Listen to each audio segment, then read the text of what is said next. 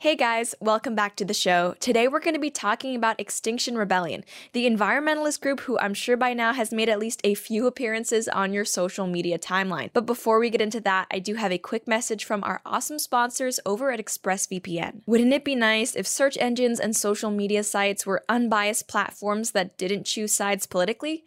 Yes, but Keep dreaming. In 2016, the tech elites at Google bragged about donating millions of dollars to Hillary Clinton. These big tech companies that push their political agendas and restrict the speech of conservatives are the very same corporations who we're trusting to handle our personal data online. I don't want them using my email metadata, web history, or video searches against me, and that's why I use ExpressVPN every single time I go online. You see, big tech companies can match your online activity to your location or even identity using your public IP address. But with ExpressVPN, these tech companies can't see my IP address at all. My identity is masked and anonymized by a secure VPN server. Plus, ExpressVPN also encrypts 100% of your data to keep you safe from hackers and internet bad guys. And even though that might sound complicated, I promise it's not.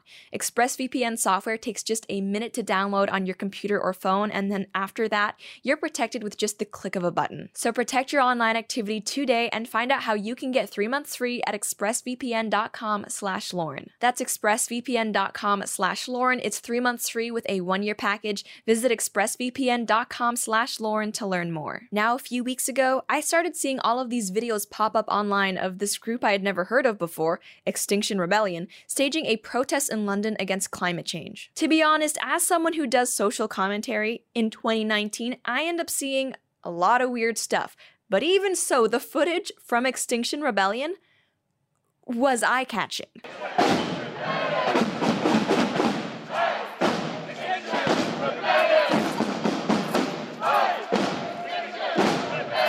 I find it interesting how, with some footage or images, you can almost smell what was happening even though you weren't actually there. And rarely, if ever, is it a good smell? But as crazy and frankly smelly hippie beatnik as some of the protesters in those viral videos were, since it was such a large protest with so many different types of people there, according to reports, there were plenty of normal folks who attended who simply wanted action taken against climate change. Fair enough. If you're anything like me, though, seeing all of the pseudo religious and cult like rituals that people were doing you just knew that this would not be the last we heard of Extinction Rebellion. As anyone who's spent any amount of time in Florida will know, it's pretty much a law of nature that weirdos gonna weird out. And guess what? Lo and behold, before long, they were pulling weird crap again. Okay, so I feel like here would be a great time to stop and try to explain exactly who Extinction Rebellion is aside from a group of people who put on really uncomfortable protests and who try to stop others from taking public transit. On their website, Extinction Rebellion describes themselves as, quote, an international movement that uses nonviolent civil disobedience in an attempt to halt mass extinction and minimize the risk of social collapse. The first thing I want to say here is that ideology and methodology aside, you've got to admit, Extinction Rebellion is a really cool name. As someone who may or may not have been in an all girl punk band in high school, I know firsthand that trying to come up with edgy sounding names is not easy.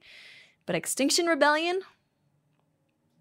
It's pretty good. More seriously, though, from that statement, we learn two things about Extinction Rebellion. In their own words, their methods are civil disobedience, and their ideology is something that I like to call environmentalism plus, which will get to in just a few minutes. First, let's talk about their use of civil disobedience. Now, civil disobedience is not a new concept, but it's always been a controversial one. Just so we're all on the same page, civil disobedience is defined as the refusal to comply with certain laws or to pay taxes and fines as a peaceful form of political protest. Acts of civil disobedience include things like blocking off streets or, as Extinction Rebellion showed us, standing on top of trains so that people are late for work. I know some, or maybe even many many of you are going to disagree with me on this, but personally, unless it's extreme circumstances, I just don't think that civil disobedience is a good way to get your point across as an activist. Because the thing about civil disobedience is that at least eight times out of ten, all it ends up accomplishing is pissing people off, like it did when Extinction Rebellion tried to stop trains in London. Oh, did you, did you walk here from your home? Did you walk here? No. By the looks of it, the only thing that train stunt accomplished is uniting people of all beliefs and backgrounds white people, black people, brown people, Muslim people, probably atheists and Christians too around the belief that Extinction Rebellion is a bunch of douchebags. As an activist, I strongly believe that anytime you're planning some form of activism, you need to ask yourself, what are we trying to accomplish here? Are you trying to educate people about a certain topic? Are you trying to punish a certain group that you believe are acting immorally? Are you trying to raise public support for a certain issue?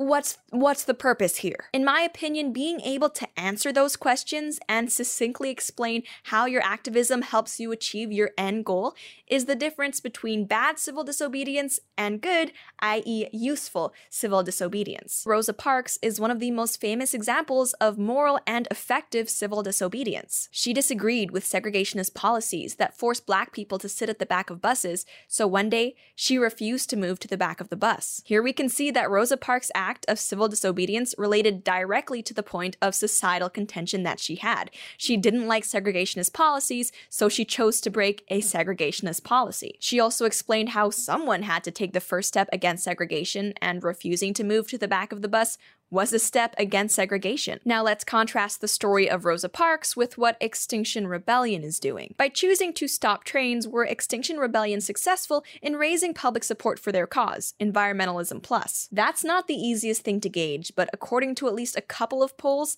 the answer is no. According to one YouGov survey of 2,600 British adults regarding the train incident, only 13% of respondents sympathized with the climate change protesters. And in an even more damning piece, as Paul Watson writes for Summit News, quote, a survey for the Telegraph newspaper reveals that 54% of respondents think the climate change protests have been a waste of time and that the demonstrators are protesting for the sake of protesting. A further 12% think everyone has a right to protest, but I don't agree with them, and 26% agree with the cause but disagree with how they go about protesting. That leaves just 8% who fully support the movement's message and their methods of protest. If people are less likely to sympathize with your activists than they are the people forcibly dragging away your activists, if even people who agree with your cause don't support the way you're doing things, then you have to ask yourself, why are you doing this? You're not winning over any hearts and minds. You're not educating anybody. You're not doing anything to advance your movement.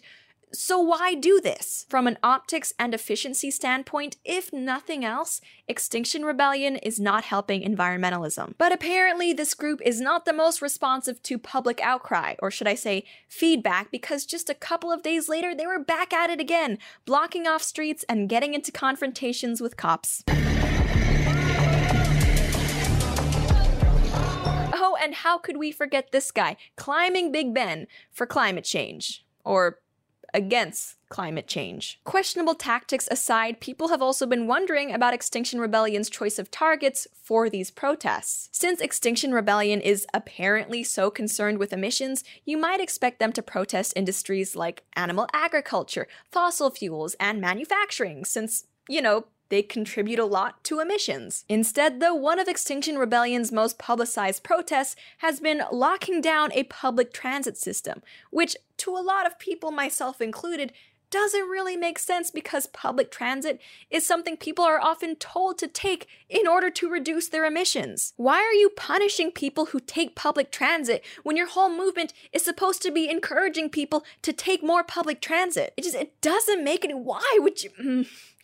I have questions, okay? That's all I'm saying. I have genuine questions, but their methods aside, what a lot of people have also been drawing attention to is the group's ideology. Because while on the surface, Extinction Rebellion might appear to be about climate change and environmentalism, upon closer inspection, it's really not about that, or at least it's not just about that, which is why I refer to what they believe in as environmentalism plus. Because what they're really advocating for is environmentalism plus socialism plus social justice plus feminism plus all these other things And no, I'm not kidding. As an article written by Stuart Basden, Extinction Rebellion's co-founder, explains, quote, I'm here to say that XR isn't about the climate. You see, the climate's breakdown is a symptom of a toxic system that has infected the ways we relate to each other as humans and to all life. This was exacerbated when European civilization, in quotes, was spread around the globe through cruelty and violence, especially over the last 600 years of colonialism,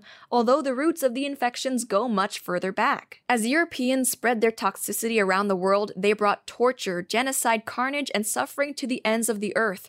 Their cultural myths justified the horrors, such as the idea that indigenous people were animals and therefore God had given us dominion over them. He also continues that, quote, there is stark evidence that everyday racial bias continues in Britain now, today. It's worth naming some of these constructed delusions that have been coded into societies and institutions around the world. The delusion of white supremacy centers whiteness and the experience of white people, constructing and perpetuating the myth that white people and their lives are somehow inherently better and more valuable than people of color. The delusion of patriarchy centers the male experience and excludes slash hinders female assigned people from public life. The delusions of heterosexism slash heteronormativity propagate the idea that heterosexuality is normal and that other expressions of sexuality are deviant. That was like a checklist of every single social justice cause there is. And I told you guys, these people are not your average environmentalists. They're like boss tier mecha hippies that you have to defeat before moving on to the next level of the game. And on their website, it seems like their end goal isn't even necessarily helping the environment, it's establishing in the country a national social justice commune. On their About Us section, they write that, quote, we actively mitigate for power. They say we recognize that our world as it stands is currently structured by various intersecting hierarchies based on class, race, gender, sexuality, disability, and so on. While we aim to live in a world where these hierarchies no longer exist, we cannot simply pretend they don't within our own network. For this reason, we aim to center voices that are normally the most marginalized by allowing space for them to speak and encouraging those who normally wouldn't to take leadership slash coordination positions. This isn't about deciding who is the most oppressed, it's about consciously making space for the people who have to fight the most to be heard, recognized, and respected. Okay, but it kinda does sound like you're trying to decide who is the most oppressed. You know, between the segments we've done on AOC and Greta Thunberg and their environmentalism, I almost didn't want to talk about Extinction Rebellion in this video because I actually do want to protect the environment, and the last thing that I would want is for you guys to assume that all environmentalists are like these crazy communist anti science alarmist hippies. But then I saw more clips of Extinction Rebellion, and it was like, okay, I can't not talk about this. I mean, how could I pass that up? I I, I could never. You guys know me. I love me some low hanging fruit. So, as a sort of compromise, I thought we could finish off this video discussing some groups who actually do great work trying to help the planet. First up, we have the Ocean Cleanup Project, a nonprofit that is working on technology to rid the world's oceans of plastic. Their goal is to clean up half the Great Pacific Garbage Patch in five years. They were founded in 2013 and after a ton of research and development and some admitted setbacks, as Business Insider reports, their cleanup tool is now looking more promising than ever. And focusing on ocean cleanup on a smaller scale, there's also the organization 4ocean. They sell bracelets in order to finance ocean cleanup projects that so far have removed almost 7 million pounds of trash from the ocean. And if you support nuclear like I do as a clean energy solution, I definitely recommend you look into the Nuclear Energy Institute. Their mission is to, quote, promote the use and growth of nuclear energy through efficient operations and effective policy. So check out those groups, and I would also love to know what kind of environmental organizations you guys support. And finally, I would also love to know what you think about Extinction Rebellion. Are they helping the environmentalist movement? Why or why not? And do you think they're going to get even crazier with their activism in the future? Let me know, but that's it for now. Thank you guys so much for tuning in, and I'll see you next time.